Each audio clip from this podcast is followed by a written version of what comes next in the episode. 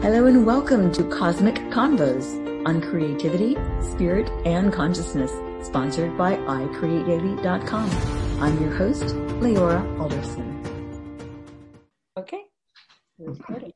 Hello, this is Leora Alderson, and welcome to the I Create Daily podcast, conversations for kindling creativity for anyone in pursuit of the creative life.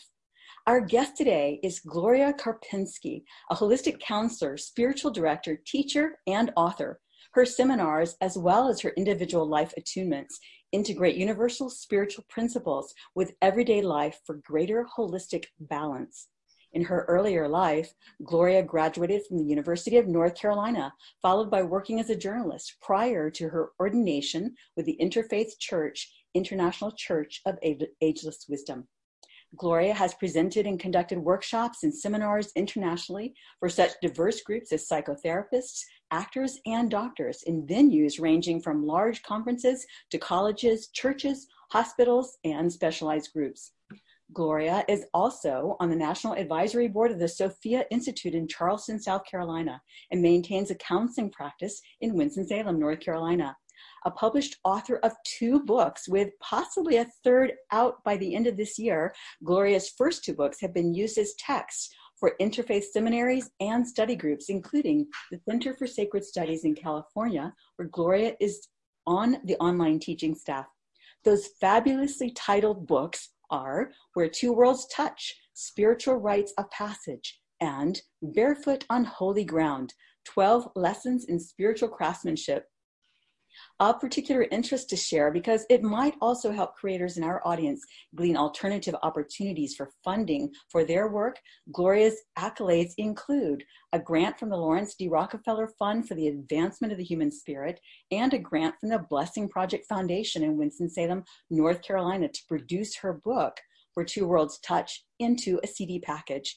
This package is now available in her online store at Gloria Karpinski dot com, along with several meditation C Ds recorded by Gloria, which all of which, of course, the links to which will be in the show notes of this episode on i create daily podcast dot com. Welcome, holistic counselor Gloria Karpinski. Thank you so much, Leora. It's a pleasure to be with you.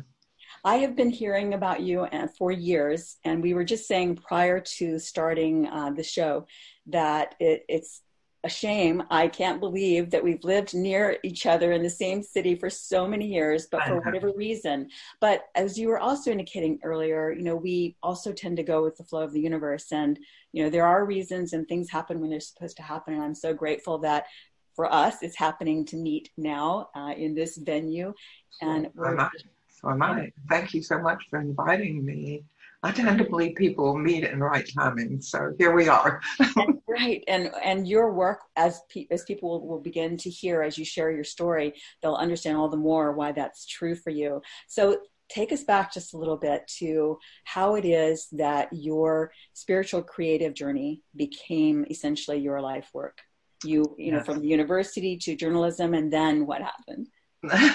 Or wherever you want to start. Well, I guess I really honestly have to start as a, in childbirth because of the fact that I was always intuitive as a child, uh, clairvoyant, some would say. At least I saw pictures in my head from the time I was a little kid.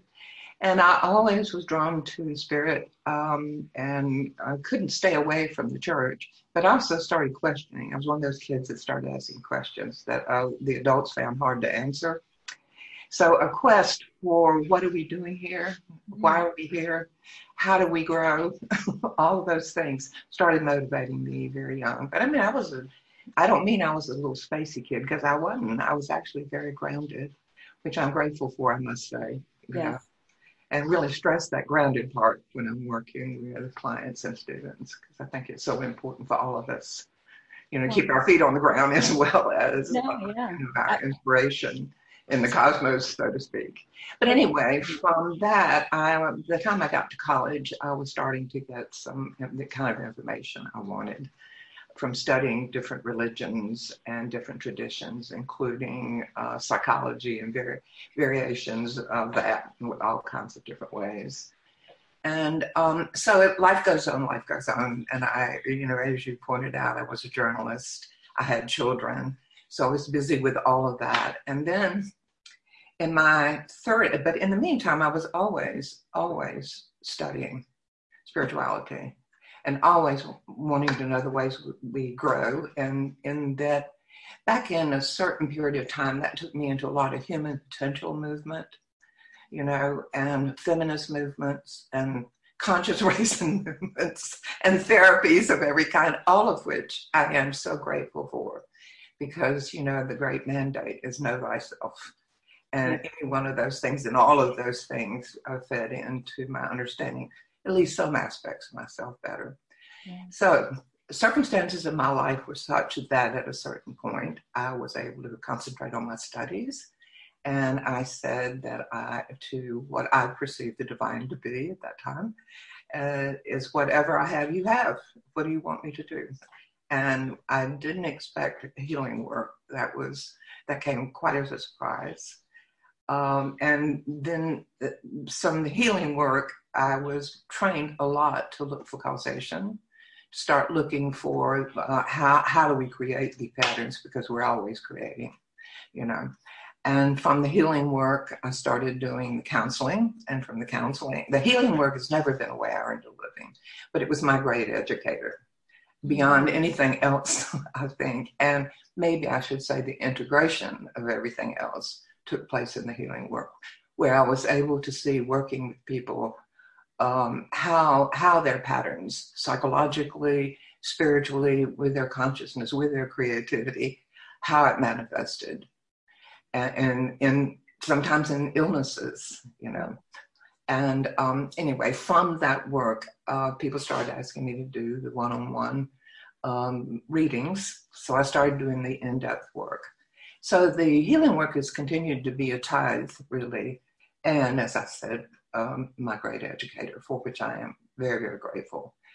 So, but my I started earning my living by doing the in-depth readings, and from the in-depth readings, it was a natural progression to start teaching, and then from teaching, you know, doing lectures and teachings, and and that started off locally and moved uh, nationally, and to different places, and um, then internationally. And, uh, you know, I do, I do want to say this because I think it might be interesting to, to anyone listening that's developing their own creativity and saying yes to their own uh, mandate, um, is that um, most of those invitations, too, I never initiated. Mm. They came as a result of saying yes. Saying, saying yes to following your heart, where your heart and intuition exactly. were leading you. Exactly. Loving that. Yeah. Yeah. That's yeah. And sometimes things take a long time to get where they're going to. Because, yes. you know, I always knew writing would be part of it because I've been a journalist. And, I, well, I just always knew that writing would come. But it was years into the work before it did. Right. Know? So... so. Can I go back to your childhood for just a moment when you said you were always, you were seeing visions and, and having um, spiritual experiences perhaps, and just certainly a, a spiritual inclination. Did you have anyone in your life, in your family, your parents or whatever, who were there to sort of guide you and understand what you were experiencing as a child? Well, that's a very interesting question because I just wrote a chapter in my new book about children and the importance of, uh, I have a, a, the last chapter in this new book is called uh, Becoming an Ancestor. Mm-hmm. And one of the things in there is about the legacy for children, you know, mm-hmm. and I think the children now coming in, let me just back into this question this way. I think the children coming in now are so tuned in and so ready to be taught, you know, that we have a real responsibility as well as a pleasure to work with them. Uh, the answer to your question is no, not really. It doesn't mean I didn't have kind people around me. And I think a, a lot of them loved Jesus. But if I ask any of the difficult questions about Jesus, it was sort of dismissed, mm-hmm. you know. And, of course, I didn't have the scholarship um, or knowledge in any way to be able to frame it in different ways. I will say this. When I was about eleven, I had a, a uncle who was a Baptist minister. And he didn't know what to answer my questions, but he sent me home with theology books. Now, I'm eleven and twelve years old. I didn't understand a word in either one of them. But I have looked back on that, and and so appreciated that he honored my questions, mm-hmm. because that wasn't happening at church, quite frankly. Interesting. Yeah, mm-hmm. that was a blessing. Another one of those little, angels, yeah, an angel along the way guiding you. Yes. And, and let me say this also, uh, the fact that I was seeing a lot of pictures in my head, that was just a natural part of life. And I don't think children question, do you see pictures in your head? Right. Yeah. I think they just assume you do, you know, right. Like you don't ask, does blue look like blue to you? Right. Right. You, know? You don't know that what others aren't not seeing or exactly, not seeing. Exactly. And, you know, we were middle of the normal childhood stuff, you know. So, right. Yeah. Right. So, okay. So when did you begin? And well, first of all, maybe you could explain a little bit about life intensives. Mm-hmm. That's the term. Life intensives? Yes. What is it? Your, the readings that you do, um, oh, okay. because you do the holistic counseling, you said you don't usually, like that doesn't earn a living for you. So the healing work, so to speak, but then you also do, sorry, life attunements. And um, classes and yes. And teaching, yeah. Both of those. The life attunements, um, Are, are moving into a person's energy field to go to causation level, to understand what is motive, helping them, offering them whatever I see um, for their consideration, you know, because I'm very clear that people are the authorities on their own life. Mm. But I also know the law of attraction is also working. So I know that we attract people, you know, into our energy field for one reason or another. Yes. You know, even if it's just to dis- dismiss what they said. Yes.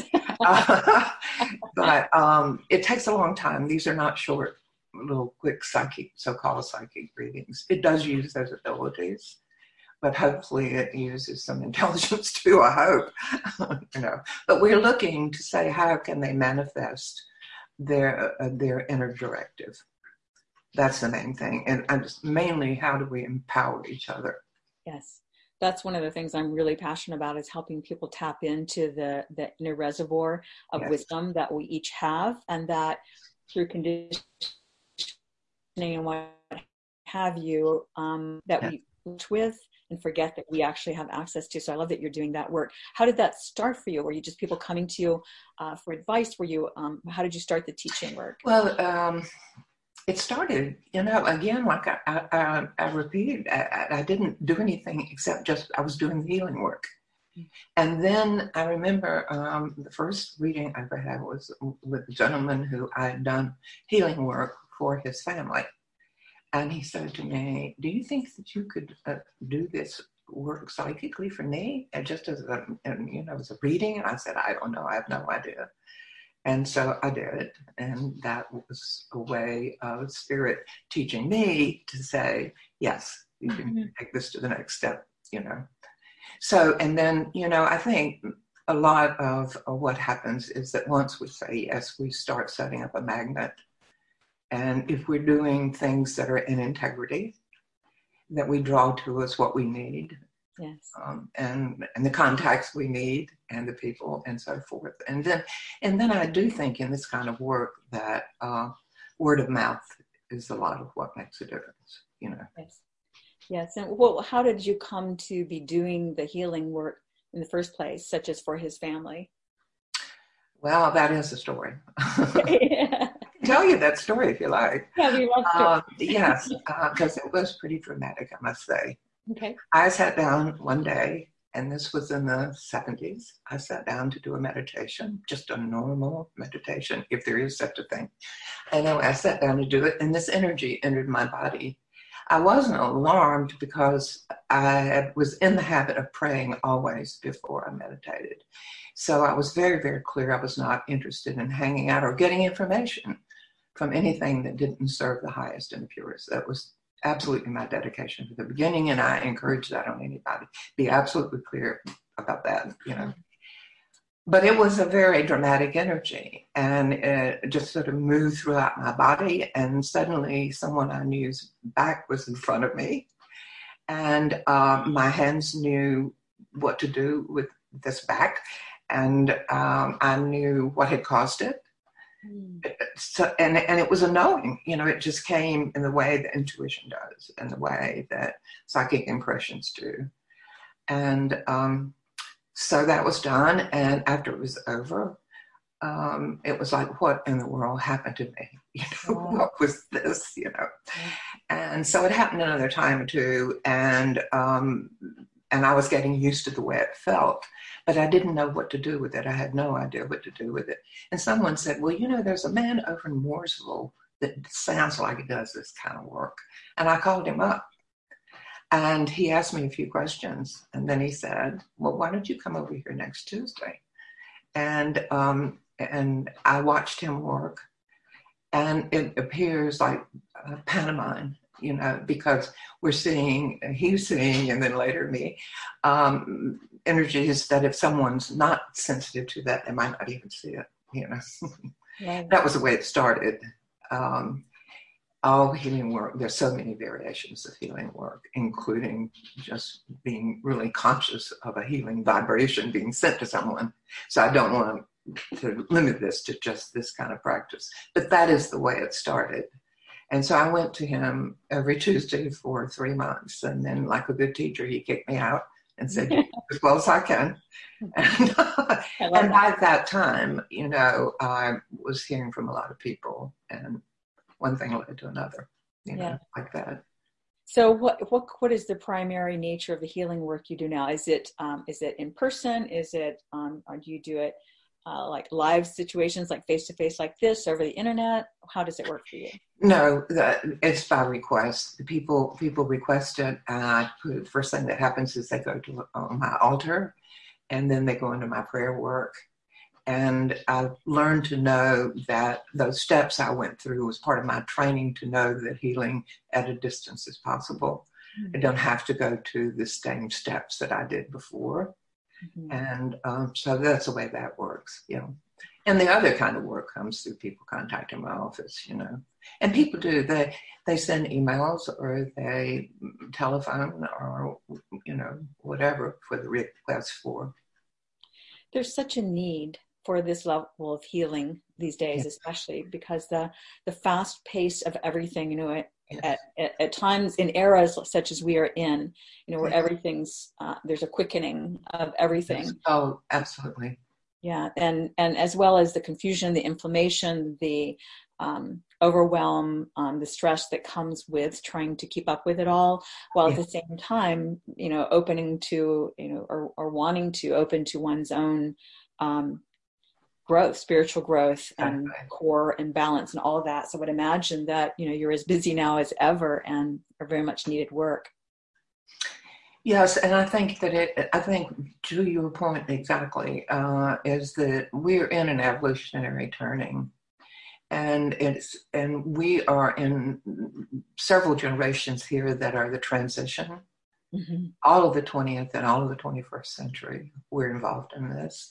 And so the very, all the institutions are under challenge. Yes. The very air we inhale is filled with a lot of people's fears and uh, thought forms in either case, all the things they're creating, because we're made in the image of the divine, and that's a literal statement. So we're always creating. We're yes. always creating.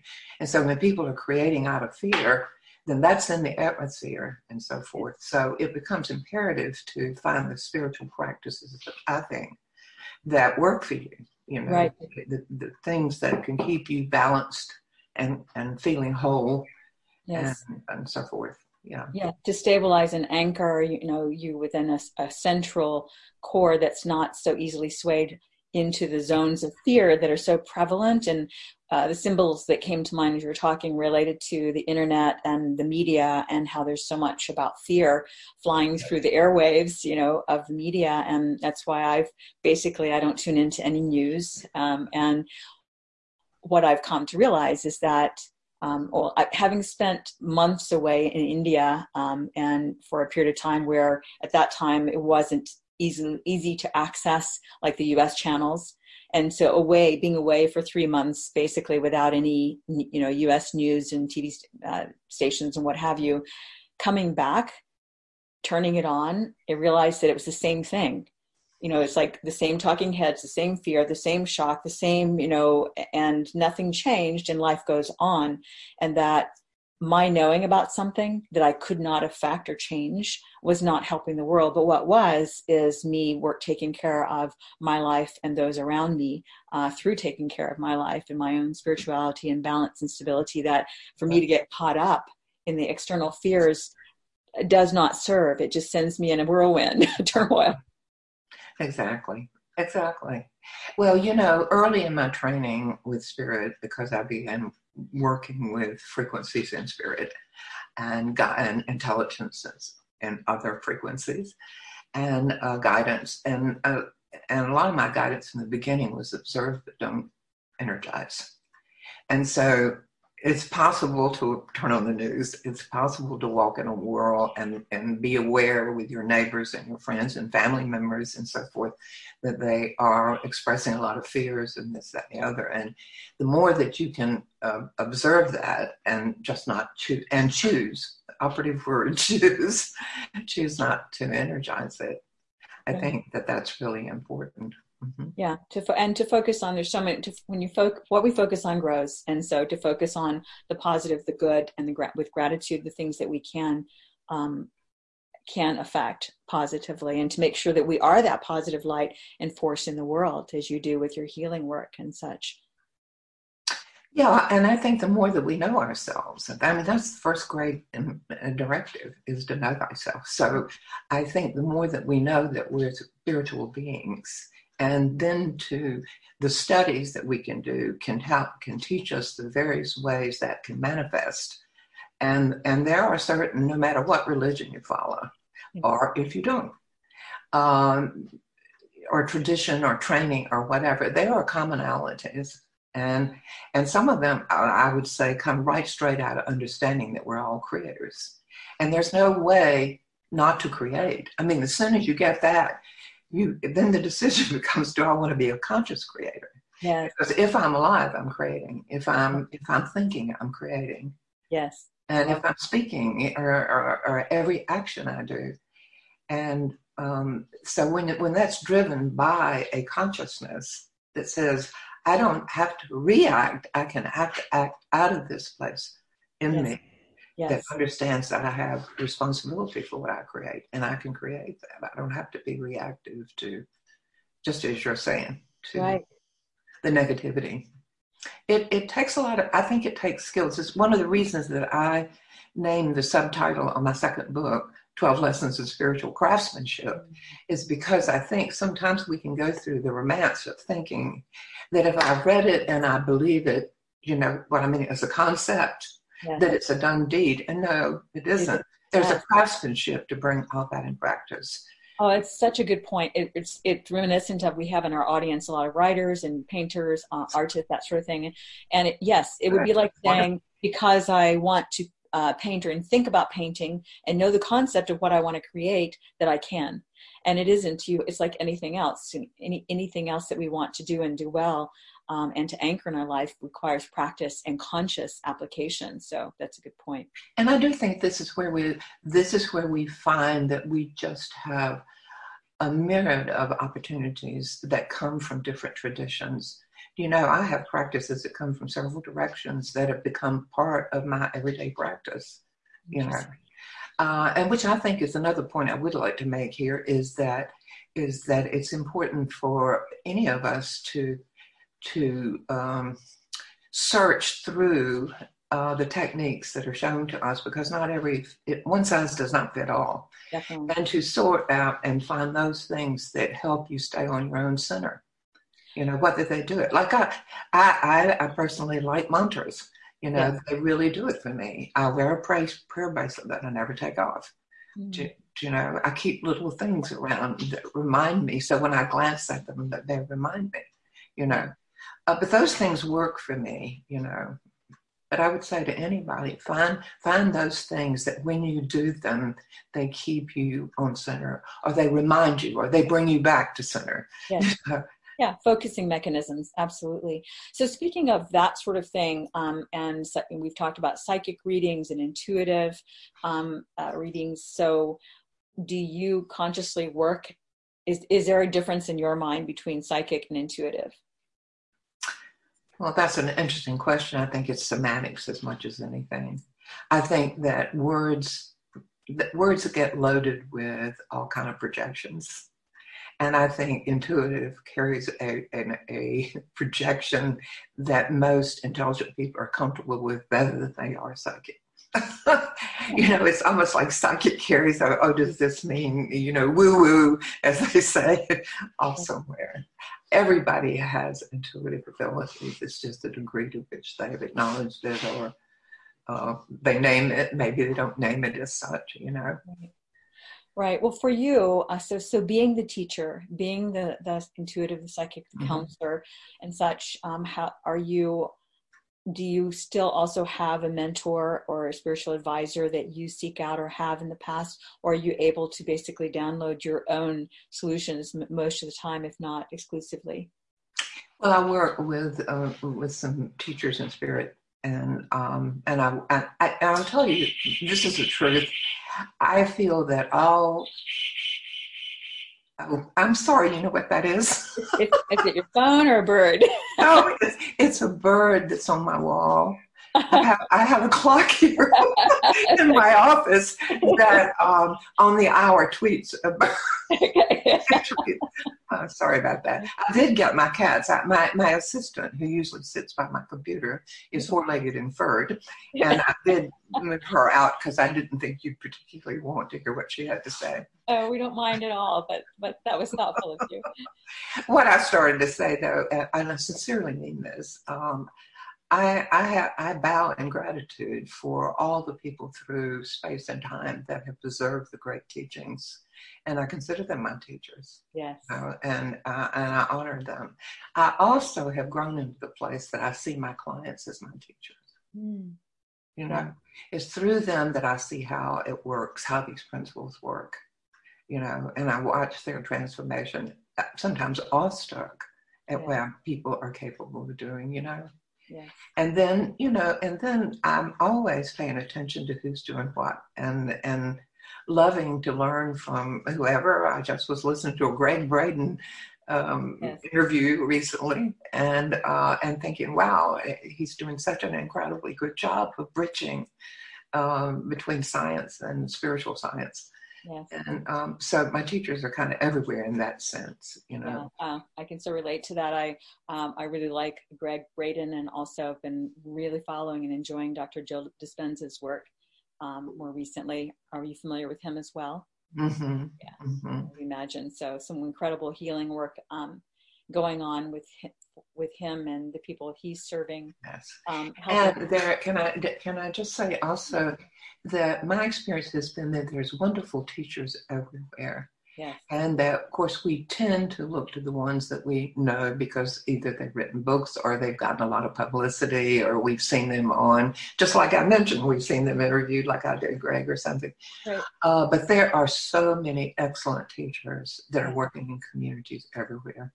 Oh, that's such a good point because it's such a good point, especially because you, so many of them are, they're unsung heroes. They're not, they may not be known because they don't have the marketing savvy or team or whatever. But, but not seeking it. Yeah. Oh, it's not in their karma. Yeah. you know, yeah, absolutely. So many things, you know. Yeah. Well, along the lines of, and I think a lot of what, what I really also appreciate about what you're talking about, one of the things that we do a lot of is um, we host like art and creativity challenges using conceptual prompts, things like quotes and more conceptual concepts for creating, create around a concept or an idea. Because um, I have found for myself that that really helps to stretch my awareness, self-awareness, consciousness, and tapping yeah. into, into intuition as well. Mm-hmm. Mm-hmm. Um, and where was I going to go with that? I forgot my point. Um, oh, that just that when you get into that rhythm, just like you can tune in to teachers and guides everywhere, you know, same thing with your own thoughts. You begin to see that even this quote or this excerpt or this person's message or this uh, speaker or interviewee's comment, mm-hmm. you know, there's, there are lessons in there and messages in there that we can take, absorb, and expand into our own meaning.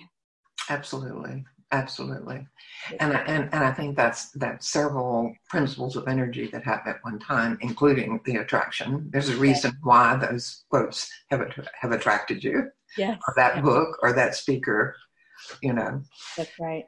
Yeah. Yeah. So when you were talking earlier about your experience, the, the story of how you started getting into doing the readings um, and that wonderful meditation and healing experience, what came to mind was the, the, the cloud of the universe. So it's like downloads from the universe in a way.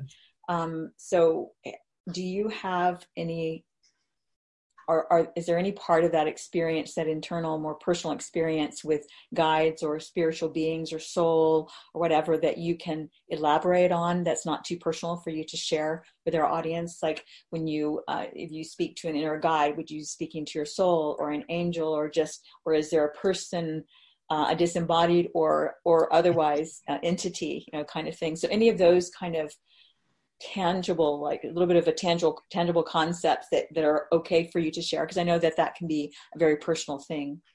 Well, it is very personal, and there would be certainly certainly things that I'm not, you know, uh, would, would don't think would be appropriate for me to really get into that. But it, it, it is to say that um, I've encountered a lot working with people, because doing sessions with people, uh, I very often see their guides or their angels. Um, I've come to appreciate how much support we are getting mm. on this planet. I love that. Yeah. Uh, but the, but let me say this about guides and teachers: they're not going to come in and do it for you. Yes. They empower and support your choices. But we would never grow ourselves, you know. Right. It would be like a parent doing homework or something. Yes. Right. You know, uh, and so I think it's important to know that about working with guides and teachers.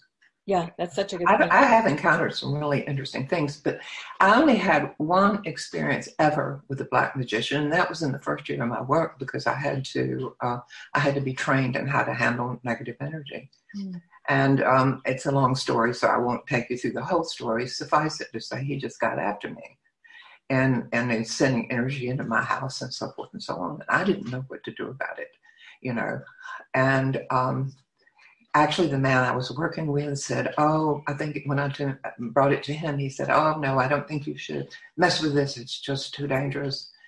And then when I got off the phone with him, my own spirit guidance says, "Oh, yes, it's your responsibility."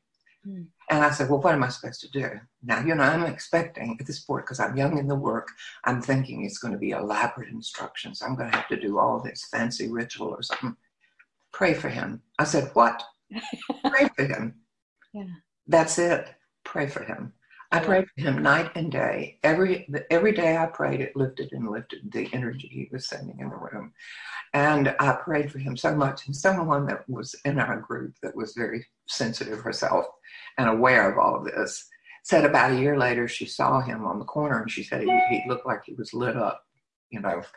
And I said, well, he ought to be, you know, for all, for all of that. But um, it was a very interesting experience, and um, I've never forgotten that lesson, you know. Uh, that is so powerful, because uh, what, you know, you're, I got chills as you were describing it, because, um, again, you you are combating negativity with positivity and love. And mm-hmm. isn't that the lesson of Christ? Isn't that, you know, basically mm-hmm. the lesson of all spiritual traditions? Um, yes. It is love. I think it is, and, and I also feel, I, I must say here too, just as, um, because I don't want to be m- misleading either. Um, yeah, we want to walk in love all the time, you know. I do think, by the way, we have to sort of take that inside to say, what do we mean when we say love, you know? Uh, because there's so many different frequencies of love, and, you know, our language does not accommodate that. We say, I love potato chips, I love God, I love my dog. We say it all the same thing, you know, so what do we mean? It's a different frequency. There are there are languages that have that, you know, like in ancient Persian and ancient Sanskrit and so forth. ninety plus words of love, each more subtle than the one before. Actually, I can tell you my favorite one comes from the uh, Inuits, who have a love, who have a word for love that translates as, I love you, but I won't go seal hunting with you. And I have laughed over that myself so many times, thinking, I know people like that. I love them, but I'm not going seal hunting with them.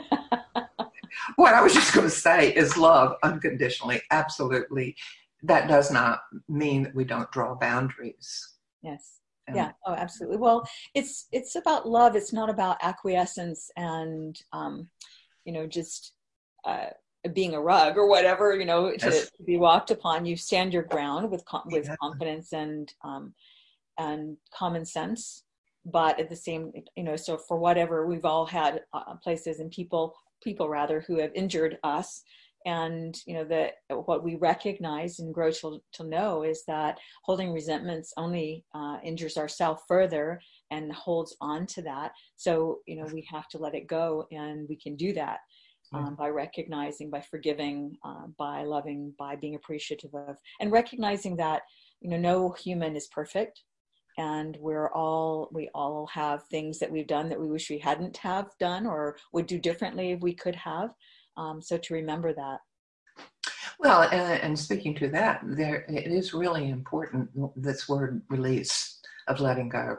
Yes. And this is one of the things I can encourage everybody and anybody to do, is to have a good technique for release and to practice it so much that your subconscious and your subconscious, all parts of you, are in alignment with that. I use an altar of light because an altar is an art. Archetype. Your subconscious knows what it means. It doesn't have to figure out what you're trying to do. Mm. You know, and light is the highest frequency we know anything about. Mm. So when you put something on an altar of light, it's like an offering. I'm offering this to the highest part of me to take care of. That's lovely. You know, to release and so forth.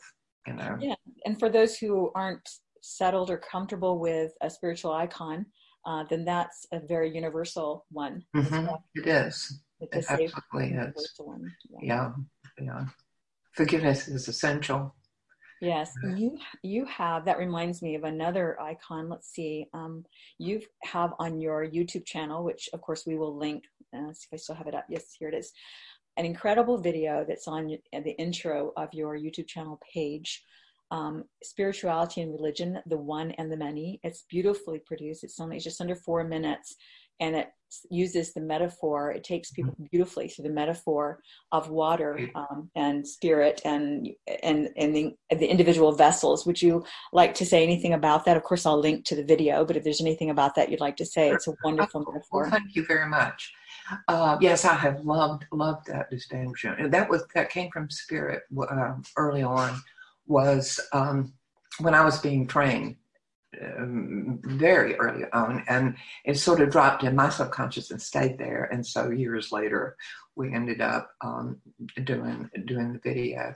Um, it's that a lot of people have trouble defining the difference between religion and spirituality, and um, so I was shown, I was questioning that, and I was shown water everywhere. There was nowhere it was not, um, and it was flowing ceaselessly.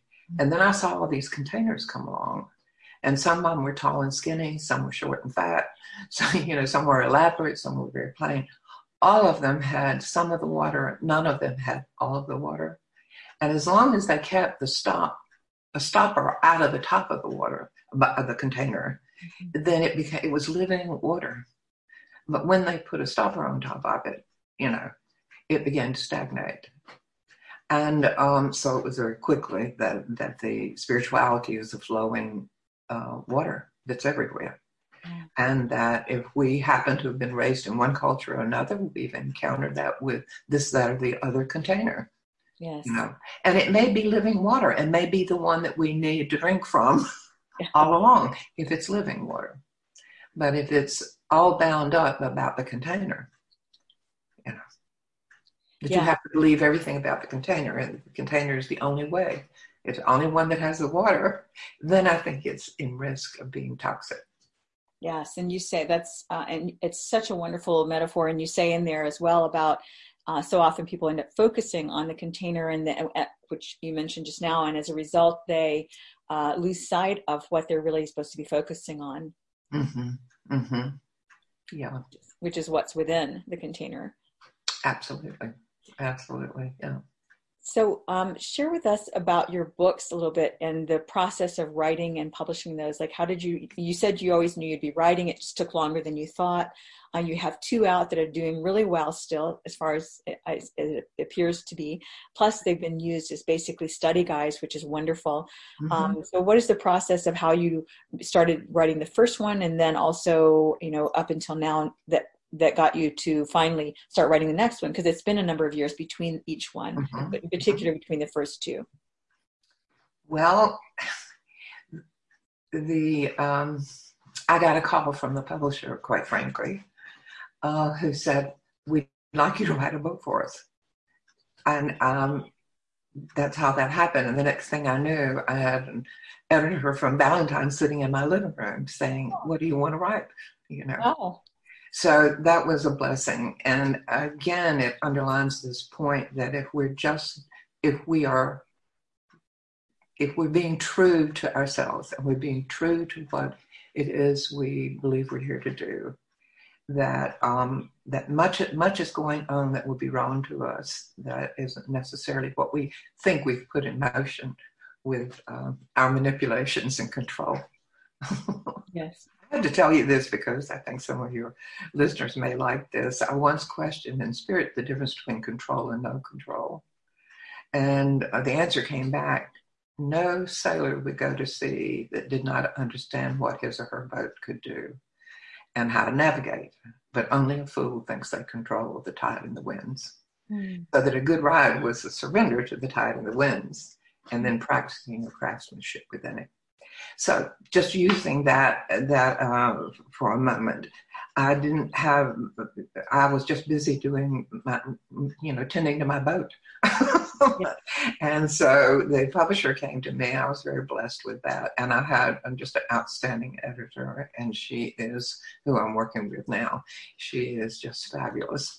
And um, I'm a spirit, serious spiritual student herself. Of, um, I once went with her with a practice at a Korean uh, facility in in New York. Um, so that book is about, was based on a, a structure that I had been given in spirit about dynamics of change, mm. uh, seven steps of change. And so that's how that, that uh, book came, Where Two Worlds Touch. And that, that comes from, a, you know, from a Rumi poem, mm. that line. Oh, lovely. Okay. Mm-hmm. And then the next book was kind of just a natural thing. And it was, I had been working and teaching for, for a long time. And one of the things I did do about before I wrote that book was, um, I have to tell you a little story because I think it might be really interesting to some sure. of your yeah. creators. Okay. Um, when I first discussed with my editor about writing, she said, what do you want to write? And I said, well, I've been told in spirit that I will write a book called Barefoot on Holy Ground. And she got real quiet and she said, well, I think you will one day, but I think that you have to write another book first. She said, I'm maybe not ready to write the second. So I, I found myself saying to this woman I had never met two hours before, you're right, you're absolutely right, you know. So... Um, we all come to each other in right timing to reflect what we need to hear, don't we? Anyway, so one of the things I did about writing Barefoot is that I set up a series of what I call discipleship forums. And I did groups of four to six people that were pretty committed people. And I did them all over the country. And um, what I did is I put the hard questions to them about walking consciously on the earth. And so I wanted to see how that, what what it looked like with modern disciples, not ones that are still back in ashrams, you know, or maybe in monasteries and convents or mystery schools where a lot of us were trained, you know, along the way. Uh, but what does it look like in modern modern America, modern Europe? And um, so that was very confirming more than anything else to the principles that we all study, you know, how what what they looked like with arms and legs, you know. Right, right. That was, yeah, that was that was very wise, and I think I think to do that, and it must have given you a tremendous insight into how best to format the book to serve so many more people like those that were in those control groups, control groups, but study groups. Yeah, I went through a lot of sense of overwhelm too. You know, it was sort of like I've got been accused of writing twelve books in one because there's twelve, you know, different chapters. But I, I can remember sitting with just tons of material and thinking there's no way I'll make order out of this. Uh, yeah. Well, yeah, that's a good point because uh, in working with social audiences that we have uh, and asking for people to give input or their thoughts on this or that, and then we'll compile them and create an article out of it. It sounded simple, but it actually is a lot harder. It is, yeah. It is to do that assimilation work. Yeah, yes, yes. Yeah, and call through it. Um, so, so then your second book. So that so you wrote the first book uh, through as a result of the study groups and such. So that took some time, and then you were free to write the next book. So tell us more about that. This new one. No, well, actually, so so you were first talking, you did the study group for Where World, Where Two Worlds Touch, correct? Now, the study group was pretty much off of principles I was teaching already in workshops, uh, with the seven steps of change. And that was pretty much off that. And then I then I did some of the study group, the study groups I called discipleship forums. Okay. You know, between those two books, I was teaching a lot and traveling a great deal, you know, and um yeah, then then came to I mean um, Barefoot on Holy Ground, and that's the one I did off the off of the a lot of the design, uh, okay. forums. Right. Okay, I got it backwards. That's what I had been learning in the meantime. Right. Know. So, could you give us an example of some of the hard questions or a hard question that you put out there to them originally? Whoa. Well, I say, gosh, that's been a while, but I would say that everything that you would imagine is challenging, and every kind of question that you get from your from your population that are that are listening to your shows and so forth would probably be the you could distill them down to the questions about about commitment, about money, about managing uh, children and training them in an environment, dealing with all of the dynamics of change on this. One of the things I'm very, very dedicated to is the emergence of the divine feminine on planet Earth. I've been guided to understand from the very beginning of my work that it's the centerpiece mm-hmm. of this uh, new evolutionary turning. And out of it is going to come, you know, the work we need to do on this planet about the environment, for example, because that's very much about caretaking all species and the land and so forth. So we talked, so there was a lot of that kind of thing. How do, how do we, how do we shift systems? Mm-hmm. You know, if we're a banker or a lawyer or a candlestick maker, how, how do we consciously work within these systems and not see ourselves as above or removed from it, but rather an active part of creating um, a consciousness and affecting the people that work with us and for us, you know? Right. Right. So there was just about every question you would think pragmatically. I guess if I had to sum it up, it would be the questions that would come up for, for a pragmatic visionary. Mm, that's a good term. That's very balanced. Um, and, and well, and it's so important because so many creators, they're, they're inspired by spirit. They're inspired by intuition. They're inspired from the light within them, essentially, and their higher selves, I think, because that's part of what career, where creativity comes from. And yet then there's, then there's the day-to-day grind. So really, it's like it's like we are angel and animal, and you know the human being part is it, yeah. synthesizing. It's like where those two meet, then that's where the consciousness is yeah. to help us to create more lightness within our being and can transform that, right? And so it's sort of like, how do we do that? If not, but by applying the things that sound good that we think we believe as concepts in our life and actual practice, which is, you know, which is yeah. the mundanity of it in a way, but that's where it matters. Exactly. That's, that's why I call the, the subtitle on that, um, you know, exactly that, for craftsmanship. Yes. Uh, because it does take practice. It takes yes. self-knowledge and it takes practice. Right. Definitely. Um, Okay, so then tell us about your third book that you're working on. And, and before you do, I just want to mention, so when we first connected, actually part of last year, like you're maybe two thirds through last year, and you were, or even last summer, I think, and you were in a, such a busy traveling schedule, yeah. flying around the country, if not internationally, um, doing and conducting workshops and retreats and that sort of thing. So tell us a little bit about your active teaching life now relative to your travels and teaching and workshops. Like, what does that look like for you in terms of what you're doing in the world, the work you're doing in the world? Well, and I should do this in, in, in twenty-five uh, words or less, no doubt. Okay. Uh, I teach quite um, a variety of workshops. Um, it would be, you know, uh, in the whole spread of consciousness, I would say anything is is up for ending up in a workshop. Um, I do a lot of four-day uh, workshops, what I call the intensives, as opposed to, let's say, a day workshop or something. I've also done um, a year-long program that I call Dakshina, which is a Sanskrit word. I use it in the concept of offering to God. Mm-hmm. And that was for, um, and I did quite a few of those. And um, yeah, and so I did works on the Divine Feminine, uh, on mystical Christianity, on uh, sacred service, just, you know, healing workups right across the world with different kind of groups, you know.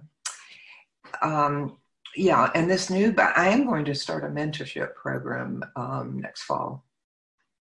So I've got a lot of requests for that. So that'll be also something that goes on a year-long program, you know. Um, the new book is a memoir, or as, as my editor says, it's really a hybrid because it's also a teaching. Mm-hmm. uh, but um, it's using the um, um, events and experience of my life, mm-hmm. you know, in a real, you know, that's its reason to be. Right. It's, uh, it's called Blossoms of Fire. Mm. And it comes from, uh, that's a line from uh, Robert wow. White's poem. I'm sorry, I'm sorry, I stepped on your words. That's a line from what? Uh, but, uh, from a Robert uh, Wright poem. Oh, it's such, so beautiful. You're so good with coming up with the titles. Oh, thank you. Thank you. Yeah, so, but that book is in process, and, and it's not comfortable to really talk about a lot of it while it's still in process. I mean, I'll, I can say it's a memoir, you know. And um, it's taken me right back to my childhood and through all of these, some of the things we talked about uh, so far, and and and other things, and um, yeah. So I'm hoping, you know, one of the things about uh, that's been about my path has been to not be under the auspices of a university or a college, mm. uh, and not working out of a center. So, you know, that has had its challenges, of course, but it's also had a freedom because there's no one telling me what I can or can't do, right. You know, kind of thing. But I think that there are people along the way, I know there are, that I get asked often, how in the world did you do this without having the protection of or the underwriting of, you know. Now, I've worked in a lot of colleges and universities, you know, or, and around, you know, different groups of all mm-hmm. kinds. Uh, but not under their auspices, you know, yeah. not, I mean, you know what I mean when I say yeah, that. Absolutely. That's left you free to, like you've indicated throughout, and that is to follow your heart and your intuition and do the work that you're called to do. Yes, and I have to say this, that, that if someone chooses that, they have to be willing to take risk, and they have to be willing to trust spirit. There's no way to be a little bit pregnant on that one. And there really isn't. That's a good point. And and it is, uh, you know, it's like you, you're you're describing also not just the creator journey um, or the spiritual teacher journey, but also the uh, the entrepreneur journey.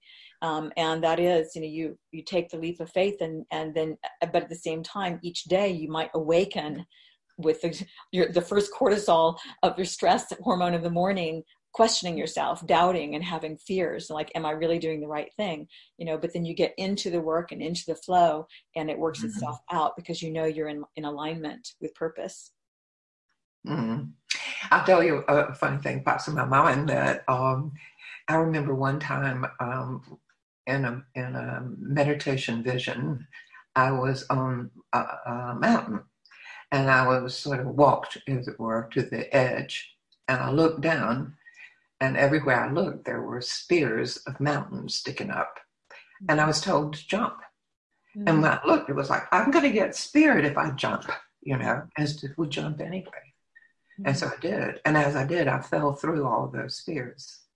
And it became really clear to me, even on the way down, these were never real. I made them up in my mind. Yeah, they were all fantasy fears. And I think they're ghost mountains. And, and this is what we do to ourselves sometimes. And I think that people do that in institutions, and they inhibit often the very creative people that they've hired because they're afraid that it might not pass muster for this reason or the other. It gets amped up if you're working on your own. You know, yes. I'm sorry, the, the very you, last part I missed. It gets yes, it gets amped up, that quality. Amped up. Amped up if you're working on your own. So you have to be willing to say yes. that I'm willing to have risk as being part of it, which means you can't, you have to really trust spirit. You really have to trust your spirit. Yes. You know, and your place in the universe. And that does include c- confronting any places in you that have to be cleaned up. You can't teach love and then turn around and act out of love, out of fear. Yes. You know, yeah, that doesn't much. That'd be crazy. Yeah, definitely. Tell us a little bit about, you know, the people who come to you for counseling, um, for your workshops. You know, what are you seeing people primarily seeking, looking for? And I'm asking that also in case any in our audience, you know, then they'll know like the kind of people that you t- tend to attract or that you serve most, like how would, how would they, um, and what would be the process of them coming to you, signing up for workshops? They can do that on your oh, website. Yeah. They can, you know, sign up for your workshop. Because I, I really, you know, th- they cover the waterfront in terms of professions and stuff. Yes. Uh, so that, that would be impossible to sum up. Right, right. You know, um, they're humans. misleading, and misleading as well, because, you know, um, we inherited in our Western tradition a lot of um, hierarchical models, uh, a lot of, uh, you know, competition is one of the things that we're retiring if we go to a more universal understanding of things. Right. So that, you know, if if I were to say to you, well, most of my clients are educated, it would be a fact, but that's also could be very misleading. Sure. Educated with what? You know, yeah. Five PhDs does not guarantee that you're a conscious person. Or happy. You know, right. You know what I'm saying? Yes, so, absolutely. Uh, yeah, if I'm saying it well, I mean. Yes. Yeah, so. Um, well, I guess, sorry, go ahead. I was just going to say, if someone is interested in, in coming to my work, they would contact my office and they would, for a session, a one-on-one session, they'd be put on a waiting list. And um, when I'm teaching classes, they're posted on my website. Um, I'm not teaching right this minute because of the new book, mm-hmm. but that will change as soon as, as I have that first draft. Right. Done. And I guess part of what I'm wondering too is, like, for instance, with and the creators in our audience and communities that we that mm-hmm. we serve and and work with um, and learn from, um, there are a lot of there are at least our top five common or top three common dilemmas or struggles. Um, so, do you have? Is there any commonality amongst people who come to you and say, first, I need help with, and then fill in the blank? Is there any kind of commonality, or is that as diverse as well? Mm. Well, that, that that's a little of a tough question, but if I but what comes to my mind is to say that um, generally speaking, I don't think people seek out my work that are trying to figure out what a chakra is. Right, right, right. You know, are, are are are going through their first book or two. Um, and so by the time they are working with me, they very often are struggling really with um, how to be conscious in their relationships, how to be conscious at work. Like say they're in an executive position and they know all these things and they they, they really believe deeply in, in, in what they're here to do. And they are having to do it, in, as we all are, in an environment that's not necessarily in sync right. with that. And so how do they teach that, empower their people, um, live these love values, live the truth to themselves in that, you know. Mm-hmm. Uh, a lot of people are finishing up a lot of karma now. So there are a lot of relationship issues that show up. Yeah. You know? um, people are always interested, of course, in, in their, um, how do I take the next step spiritually for me? And that's very tailored to that and to every individual. There's not... You know, I can't sum that up. True, definitely. Well, no, but that that question in and of itself is a good one. It's like, how do I become more, how do I integrate my spiritual life and my, with my everyday life? How do I become? Oh, that's you know, probably the overriding thing that, right there. sense. That makes a lot of sense. It's just in that sentence. Mm-hmm. Yeah. Well, this we're nearing the end of the hour that we are, like, actually just, just past the hour that I promised. Oh. You would go, yeah, I didn't hear your bird this time. Oh, wait, it's the half hour. We're on the half hour, but we've been recording for an hour. Um, so is there anything else you would like to share with our audience before you go? And I would like to say, too, hopefully we can do this again when your new book is out. Sure. Well, thank you. I would love to do that. Yeah, I guess the thing that I would say to people most of all is really to trust themselves, to really find whatever thing helps them to know who they are. You know, that's the most important thing. And then be about the business of, de- of declaring their intention to live that. Okay. Because everything starts with intention. And when they do that, they're going to start attracting to themselves everything that's needed, you know. Yes. And to believe in that, to really believe in themselves. Yeah. That's beautiful. That's perfect. Well, thank you so much, Gloria. Thank you, Leora. I really enjoyed being with you. Thank you very much. Okay. Well, we'll be in touch. Okay, great. Bye now. Blessings. Blessings.